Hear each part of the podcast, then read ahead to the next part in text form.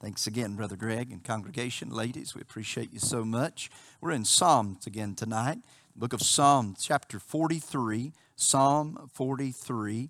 We're looking at these Hebrew hymns in a series that help us worship our God, helps us to worship. Tonight, I would like to look at this small psalm. I've entitled it, Bring Me Unto Thy Holy Hill. That was the psalmist's desire. You'll find that right here in the text. Bring me unto thy holy hill. Um, that's my desire. I want to be in the presence of the Lord. I love his presence. So you found your place. invite you to stand. If your copy of Scripture is open, if you're able, we'll honor, reverence the reading of God's holy, inerrant, infallible, inspired word together. The psalmist says, Judge me, O God, and plead my cause against an ungodly nation. O deliver me from the deceitful and unjust man for thou art the God of my strength. Why dost thou cast me off? Why go I mourning because of the oppression of the enemy?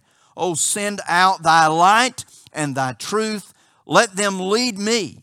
Let them bring me unto thy holy hill and to thy tabernacles. Then will I go unto the altar of God, unto God my exceeding joy. Yea, Upon the harp will I praise thee, O God, my God. Why art thou cast down, O my soul? And why art thou disquieted within me? Hope in God, for I shall yet praise him who is the health of my countenance and my God. You may be seated. We'll trust the Lord to bless the reading of his holy word. Again tonight, I'd like to focus on that little thought in the verse there that says, Bring me into thy holy hill and to thy tabernacles. This, again, this series of Psalms is to help us worship our God. Personally, I don't believe there's any higher order of man than to worship God.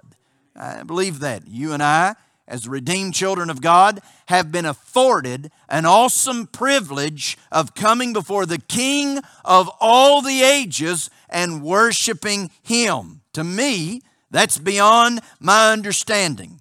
And with such an awesome privilege, the Bible teaches us there comes great responsibility. I said that, and I'm, I'm not being mean when I go on with this thought, but these Psalms give us instruction on how to approach God, how to petition God, how we are to praise God. Within all of that is our act of worship.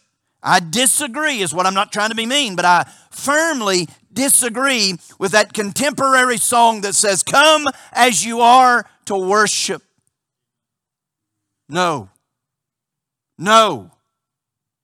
You can come before God the way you are, a sinner. As we said, without one plea. I understand that. You don't come as you are to worship God. No, sir. This Bible's truth. There are instructions in this text of how we are to approach God, how we are to petition God, how we are to praise God, and within that it takes a lot of preparation to worship God. We must know how to prepare our hearts and our lives in order to come into His holy presence. That's truth, absolute truth. This particular psalm helps me, helps you prepare to worship even when you feel that God is distant.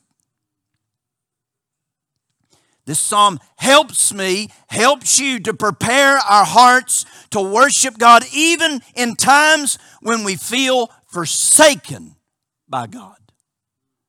I don't live on my feelings. But I'm not lying to you when I tell you sometimes feels like he's a little distant. I won't lie to you when I tell you there's circumstances in my life where I feel like maybe I've been forsaken by God. If you don't know what I'm talking about, you ain't lived long enough.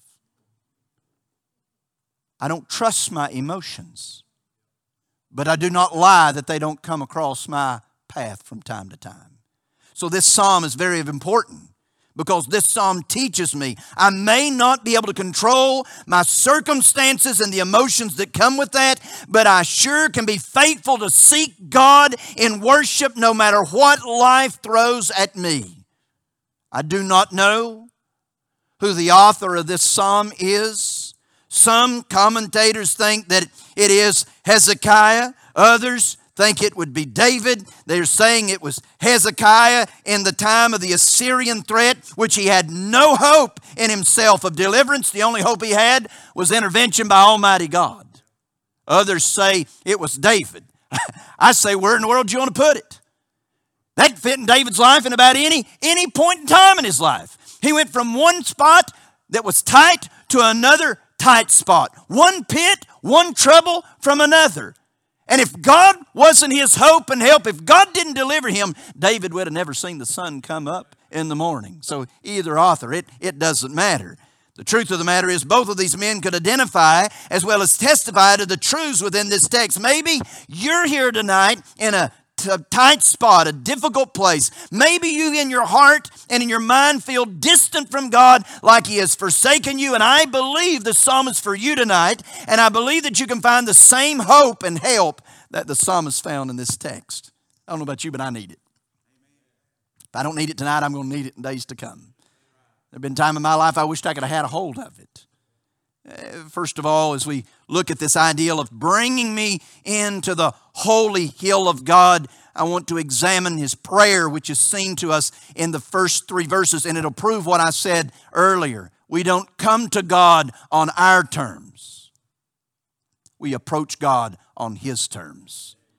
The psalmist said, Judge me, O God plead my cause against an ungodly nation. Oh, deliver me from the deceitful and unjust man, for thou art the God of my strength.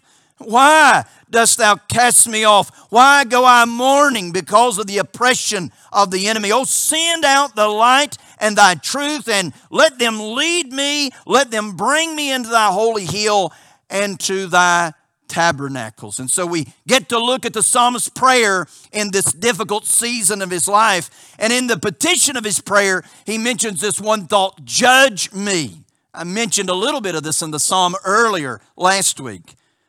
I will be honest with you when I tell you, I read these words and I struggle.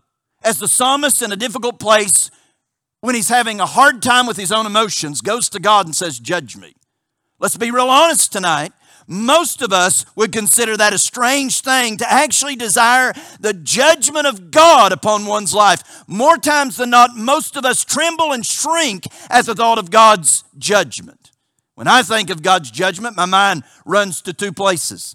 When I think of God's judgment, I immediately think of the great white throne of Almighty God, where the heavens there fled from His face. You know, you remember that great white throne where sinners of all the ages, great and small, will stand before God. How are they standing? Shivering in their sins.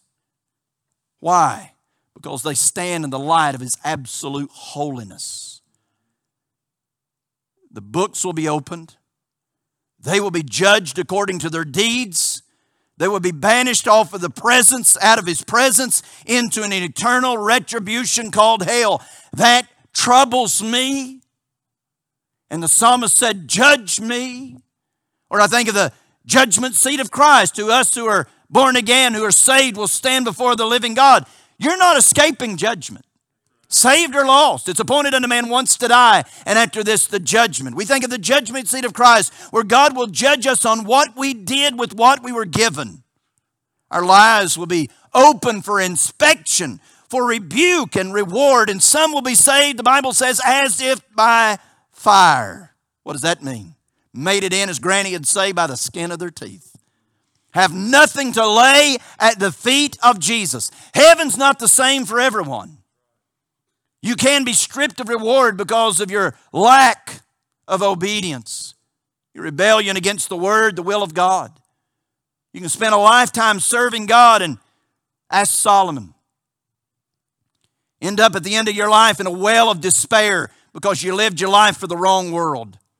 Read the book, we went through it together. Ecclesiastes, vanity, vanity. It's all vanity, saith the preacher. So that's terrifying in one sense. Regret over what could have been. Think about the souls that God could have used you to win to Christ. Maybe cities, maybe countries, maybe even continents for Christ. We tremble at the very thought of God's judgment, but not the psalmist. The psalmist welcomed the all scrutinizing eye of God in his life. He said, Judge me. Later, the psalmist would write, Search me and know my heart, try me and know my thoughts. If there's any wicked way within me, lead me into the way that's everlasting. We should live in a place where we want God to scrutinize over our life, to dig down in our baggage, turn over every stone, and see if there's anything that's within us that's displeasing to God. That's his prayer as he sought to come in to the holy hills of God. So I don't believe we just need to walk into the house of God nonchalantly, flippantly, and say, I'm here to worship. No, you're not. Unless you've had a time where God to scrutinize your life, until you've had a time to meet alone with God, surely, surely, I'm not being mean, I'm being honest. I want to help us tonight. Surely you don't come and say, I'm here to worship, and you've not spent time with God. Set your clock another half hour. You don't think that'd make a difference? What would church be like? Instead of coming in at the 1030 hour, before then, maybe 6:30, maybe 7:30 on Sunday morning, you ate your breakfast. You got alone in your prayer closet. You sought the word, you sought the living word, you prayed, "Search me, O God. Try me and know my thoughts. There be any wicked way within me, lead me unto the way of everlasting." And you and God had a little business. God showed you some things. You had a time where you crawled up to God and confessed your sins, and you come into the house of God, clean hands and a pure heart, ready to worship the living God who is worthy of all of our adoration, praise, and thanksgiving. He deserves our best because He gave His best. My goodness, I'd like to hear the choir sing like that. I'd like to hear the preacher preach after that. I'd like to see the congregation worship if we would come to the place in our life and say, God, judge me. Then he asked the question, he said, God, defend me. He wasn't a perfect man. He wasn't a perfect man. But he sought to live a life that's pleasing to God, and that's all that God asks of us. Moreover, it's required in stewards that a man be found faithful. We can all do that. We don't have to be perfect super talented or gifted, but we can be faithful. Seek the Lord to please Him. Our lives should be an open for inspection as we seek God and we live in a way that God could defend us. He asked the Lord to, the word is vindicate me. He was living a tough life. He sought the Lord to please his case against ungodly men, an ungodly nation. He said, The Lord is my strength. He stood in the power of his might, as Ephesians 6 says. The psalmist would say, Mark me different from the rest of the world that predominantly is evil and wicked. There ought to be a difference, shouldn't they? A Christian should stand out like a sore thumb in this wicked world. He said, Mark me different. I live for the mercy of God, not the wrath of God. I trust God to defend me. Why? That's his job. Vengeance is his, not mine. He will repay. He asked the Lord to defend him. Then he asked the Lord to deliver him. The psalmist had wicked men arrayed against him, men who would not hesitate to take his life. If ever he needed the Lord's deliverance, it was now, according to the psalmist. He, he didn't look to his own abilities. He didn't look to his military allies. He didn't look to strong political strategy or any type of flawed human wisdom, he simply cried out, For the Lord is his strength, and he asked the Lord to deliver him. And by the way, that's the only way a child of God will ever be delivered in any type of circumstances, is when he depends on the Lord as his strength and the Lord for his deliverance. Why? Because we wouldn't be one minute, one minute out of deliverance if it's something that we come up with and we would be strutting and crowing. You, you can look back through your life. I, I think I can look back through my life on numerous accounts, and so can you. It, it's a miracle. I'm talking to adults tonight, you know. It's, it's a miracle that you're here at this stage of life. As a believer, uh, the devil and his crowd has tried to take you out many times. What I've seen alarms me. I'd be amazed what I haven't seen. And you know, because you've lived long enough walking with God, you know it was because the Lord was your strength. And you know beyond a shadow of a doubt, deliverance didn't come by your intellect. It didn't come by your abilities. It come by the power of the living God. It is God that delivered me. You know that. That's what the psalmist says. And so if there's any deliverance, it comes from God alone. But you cannot deny, you cannot deny in this prayer, he had said what was right, but then his perception is, is struggling. It's overwhelming. He can't deny his emotions. He said, There art the God of my strength, but why dost thou cast me off? Why go I mourning because of the oppression of the enemy? Like it or not, sweet singer of Israel that he was, he could not deny his emotions, and he felt abandoned. There are times in your life you know you're saved. You know you love the Lord. You know the Lord loves you. But it's amazing how circumstances in life bring doubt, bring dismay, bring depression, and feelings like abandonment. You can sit there and just kind of look all pious if you want. But the psalmist said, I feel abandoned. Asks, Why dost thou cast me off? Why go I mourning? Why am I so oppressed by the enemy? I'd say it this way Who among us has not felt that way when wicked men pursue us and slander us and seek to destroy us? It is easy, it is easy to let our feelings and our emotions get the best of us, especially when there seems no pause or punishment for the wicked who are after us. But God, has not cast him off. God had not abandoned him because when you can't trust your feelings, you stand on the facts, the irrefutable facts of God's holy word. I'll take the word of God because the grass and the flowers, they fade, they wither. But the word of God endureth forever. God never changes.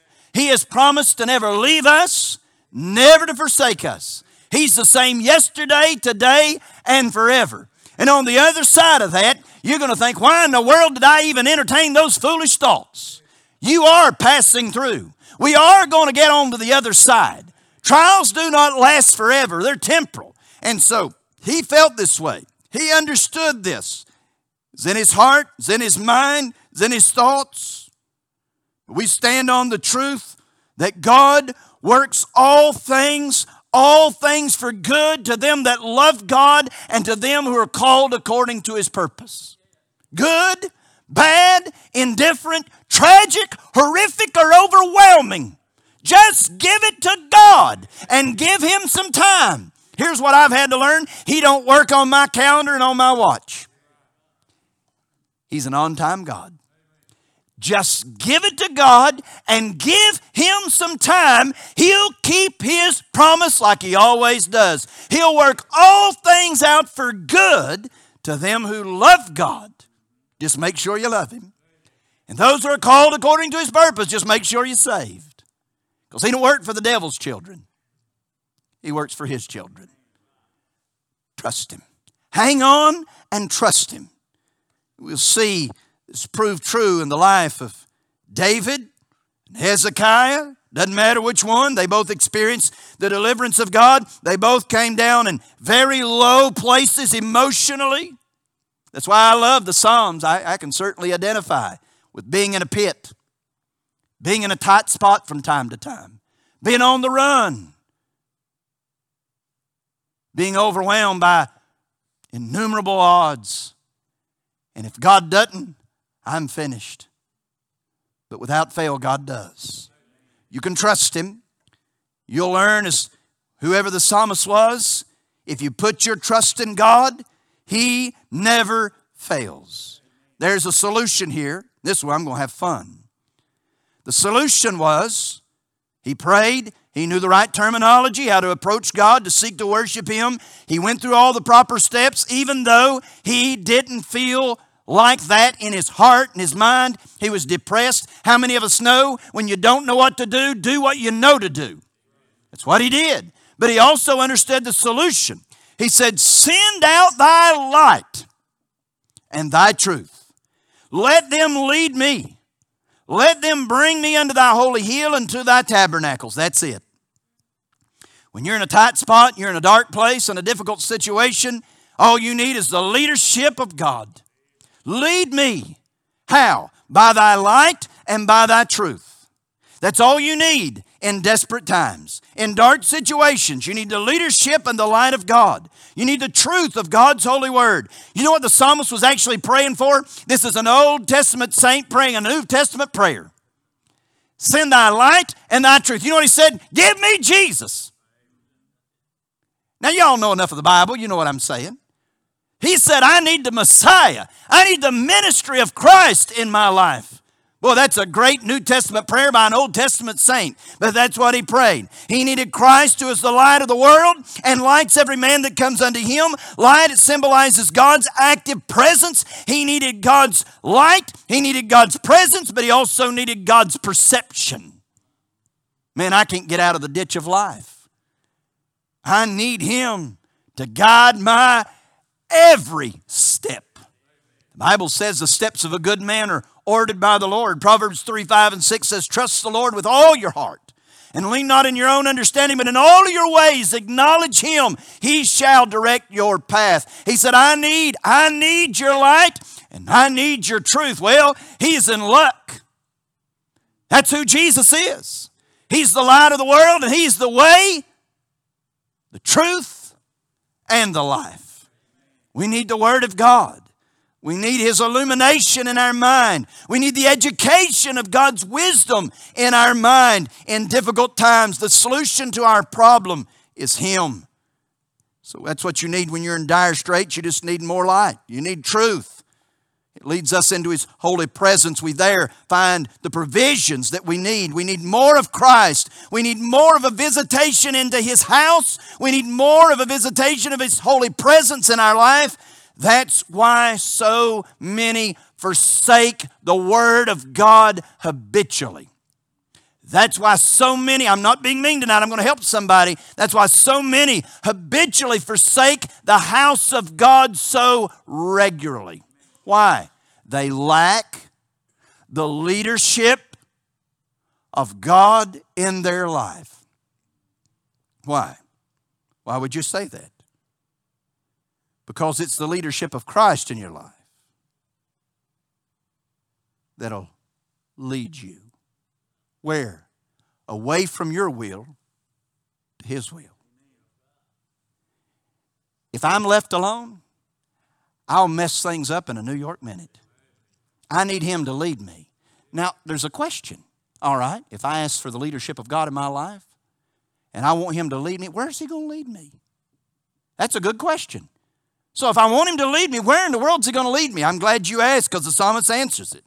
He says, You read it with me, let them, that's light and truth, that's the ministry, the person work of Christ, it'll bring me unto thy holy hills and to thy tabernacle. The psalmist said, That's where I want to go, that's where I need to go, and that's where the lordship of Christ and the leadership of Christ will lead me.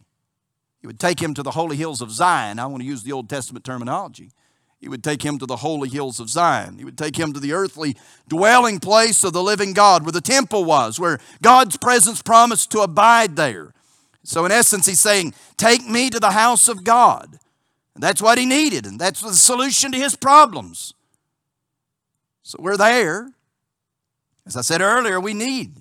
We need not to forsake the house of God. We need not to sake for the presence of God. But so many do. Why? I said it earlier. They don't have the lordship and the leadership of Christ in their life. I'll be honest with you. On a pretty day like today, y'all's yard need mowing. Mine does, and Mama's does too. I know I'll get to it, Mama.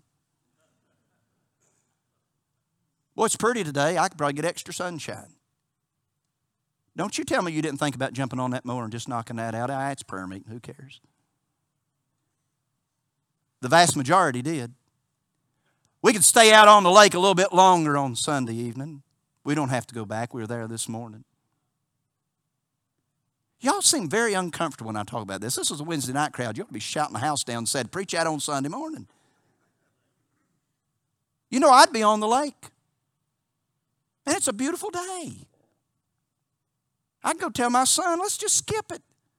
Man, let's go drown a worm. Y'all looking at me like I've lost it. Son, I'd be right there. I'd be sitting on the couch tonight because they have the best shows on Wednesday and on Sunday. And you don't think that's strategic? I got my hind end busted so many times as a kid crying and whining and trying to stay out watching Mutual of Omaha's Wild Kingdom on Sunday night. Disney, why would they put I knew Disney was of the devil. Preach, preach. I'm glad I had a daddy that vetoed all of my rebellion. See, I didn't have the leadership and the lordship of Christ. Huh? Then I got saved. I surrendered my life. He can't be your Savior without being your Lord. When He's the Lord of your life, you say, Lead me. Where's He going to lead you?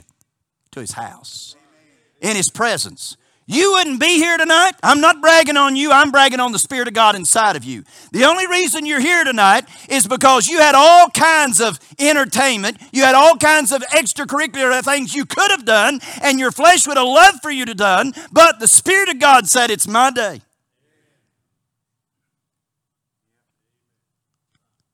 So when you say, Lord, lead me, you don't know where He's going to lead you? He's going to lead you into His presence, into His tabernacle, into His house. I don't know about you, but I've never been disappointed. I have never, that, that since I've been saved. I, I, since I've been saved, I've never been disappointed. Matter of fact, I've always been thankful and glad because I've never left empty. I always get something that I wasn't even bargaining for in the presence of the living God. You have something to help you tomorrow. You certainly don't want to miss it. Bring me. So pray for the leadership and the lordship of Christ to bring us into his presence. Notice his practice, verse 4. He says, Then will I go to the altar of God. Unto God my exceeding joy. Yea, upon the harp will I praise thee, O God, my God. And so his practice moved from a prayer to a practice, and that's what our prayers should do, right? Is that the very reason we pray? Our prayers should move us from prayer to practice. We seek the Lord to worship Him in a right frame of mind, and once our prayers are right, our practice will be right. So he says, Lord, when I come, the leadership of the Spirit of God's brought me into your presence, into your house. I come with an offering I offer a sacrifice. I go to the altar. I said it earlier, let me say it one more time. You do not approach the king on your terms, but we approach the king on his terms. And we do not go before him empty handed. The psalmist came with a sacrifice. What is that? Something that cost him. Why? Why? That's God's standard. Why? Because it's a picture of Calvary that cost God his darling son. That made him acceptable before God, going on God's term. Now, as a New Testament believer, we've not been commanded to bring bullocks and goats and turtle doves and lambs. No. We've been commanded to bring ourselves and to lay our bodies on the altar of God as a sacrifice. And don't just believe me for it. Listen to the Apostle Paul in Romans chapter 12, verse 1. I beseech you, therefore, brethren, by the mercies of God, that you present your body a living sacrifice, holy and acceptable unto God, which is your reasonable service. That's what he says. So that's what we do. No wonder God blessed that nation. Think about it. When a nation's leaders makes their practice to go to the house of God, to offer sacrifices on the altar of God, to meet with God, to long to approach God in His holy presence, to be accepted by God in worship. A leader who declares that God is his exceeding joy. No wonder the nation was blessed. Has anybody seen that in their time? In my 48 years, I've never seen it. I'd love to see it. I'm afraid if somebody would stand up on a platform like that, he wouldn't get a half a dozen votes. Because they worry more about their pocketbook than they do their convictions in the Word of God. I'm different. I look to heaven and say, God, give us leaders like that. Give us leaders that you are their exceeding joy. that they would frequent the house of God in order to meet with God and to worship God with clean hands and a pure heart. He not only offered a sacrifice, but he offered a song. Upon a harp. Now, there's some other commentators said, nah, that's David.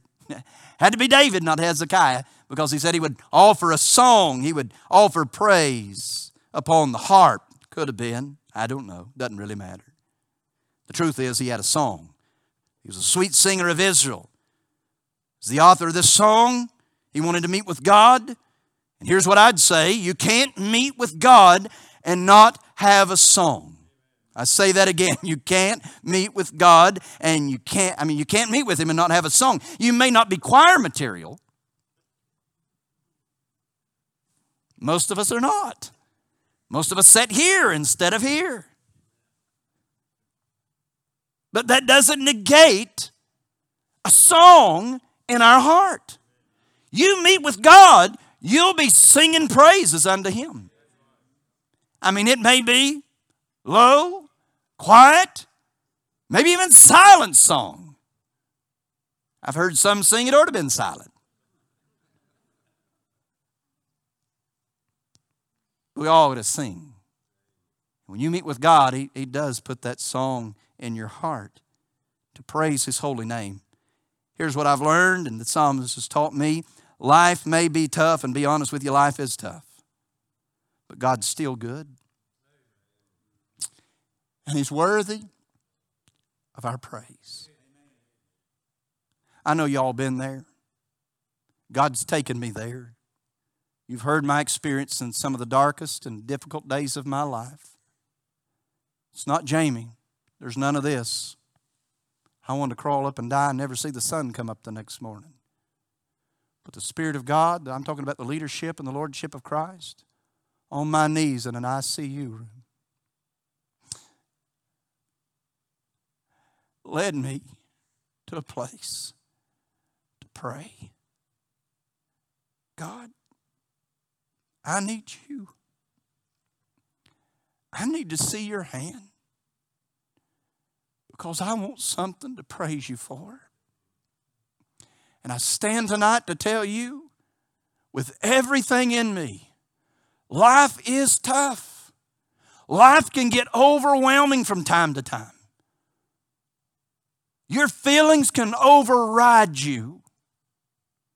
But God is still good. God is still on the throne.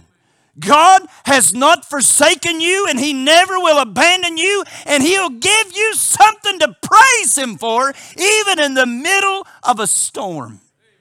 I stand as a witness. David said, On my harp, if it is David, I'm going to praise you. Why? Because no matter what happens, I win.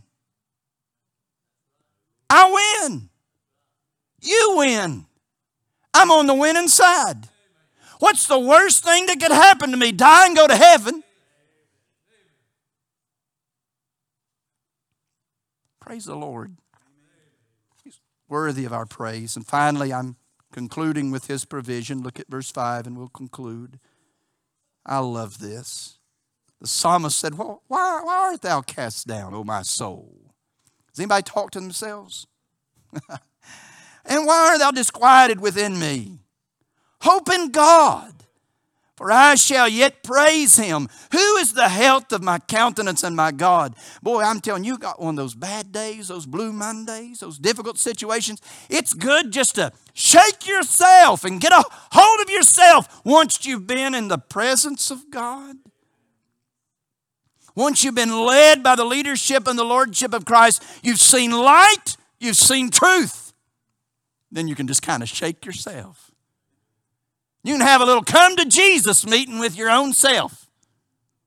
I really believe you can get a hold of yourself and you can talk to yourself better than anybody else talk to you. And so he just looked up and said, What's wrong with you?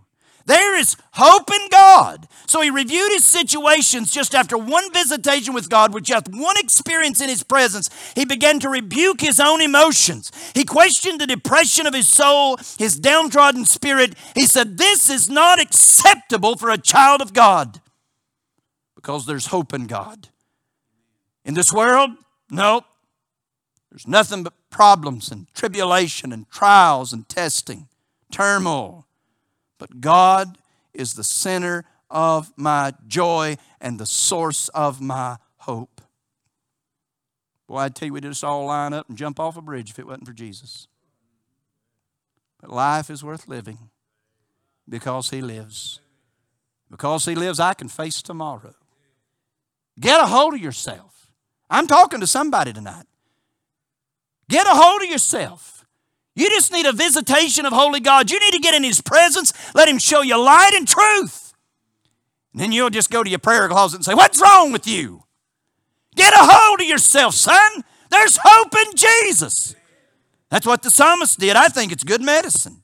He's the center of my joy and the source of my hope. And he remembered his salvation. That's all you need to do. He said, Oh God, my God. I like personal pronouns. He had a personal saving relationship with Holy God. He was his God and he was God's child. I'd say it like the psalmist does. If God can save our souls from hell, can he not deliver our feet from falling? In other words, if God can save my soul from hell, what can't he do? I may be tore all to pieces, but God's still on the throne. And I'm still in his hand and nothing comes to me that doesn't pass through him first. And so it may be painful, it may be unpleasant, but it will not destroy me, it'll better me. Trust him. Trust him. He remembered what God had done for him in the past. I wonder who here needs to do the same. Why? Because if you remember what God's done for you in the past, it gives you hope for help in the future. So I'll close by making this statement there's not only hope in God, but there's help in God. He makes the statement here that He is the health of my countenance and my God. In other words, He's my healer, He's my God. I, I don't know who the sweet singer of Israel was here. I don't know who the psalm writer was, David or Hezekiah, but you know their life story. Both were brought to death's door. And something happened. Y'all remember? God healed them. Isn't He a good God? Neither one of them deserved it because they messed up. But God healed them. Who'd go on record tonight and say, God's better to me than I deserve? Who could not stand even in a difficult day, in a dark situation, and said, God's my healer? He is my help and source of strength. That's what he said. So I wonder tonight who remembers how God healed them and helped them in times past, who needs to be reminded that God is the health of their countenance. I wonder who could stand with a cardboard testimony tonight. He healed me. Oh, I shouldn't have been here. The doctors came in. Pastor, they had to cut me out of a car. I had a fall, Pastor. I've got more metal in me. They said I'd never live. Pastor, not too many people know about this, but one night this happened or that happened. One day, a near brush with death, but God. God healed me. God help me. So I wonder who needs to come and seek the Lord in prayer. Life is difficult. Maybe you're going through the, the season of your life that's trying you. And your desire is to worship God, to have clean hands and a pure heart, to be right with Him.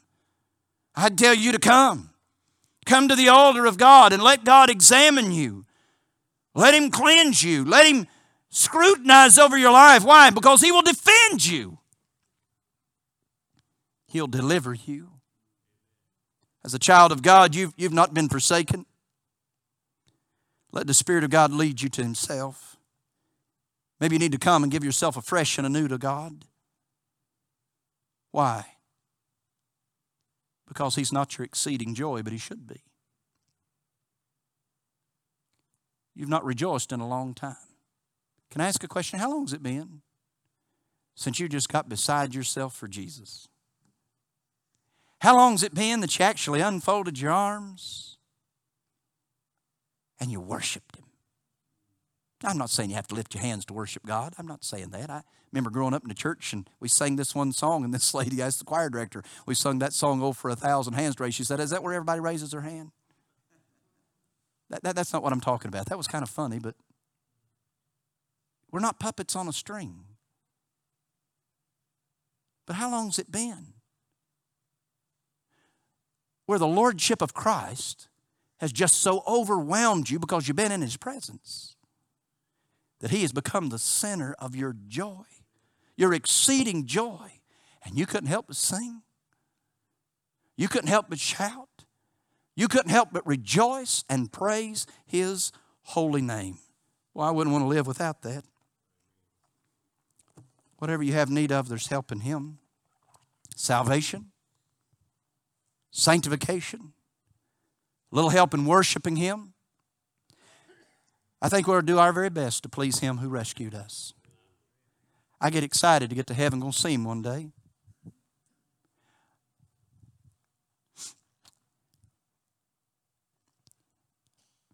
I want, I want, my, I want my worship. I want my worship to be pleasing.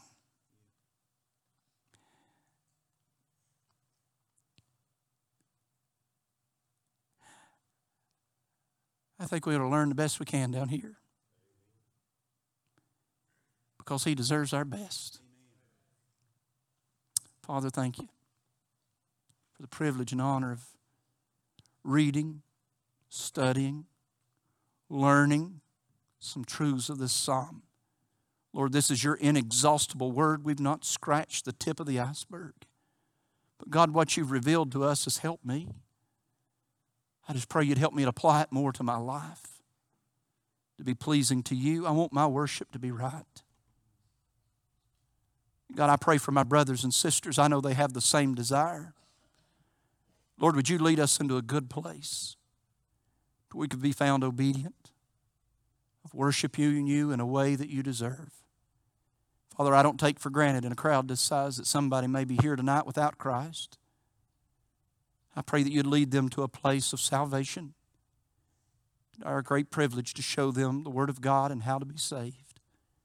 Lord, may your perfect will be accomplished, and all that we'll praise you. We ask it in Jesus' name. Amen.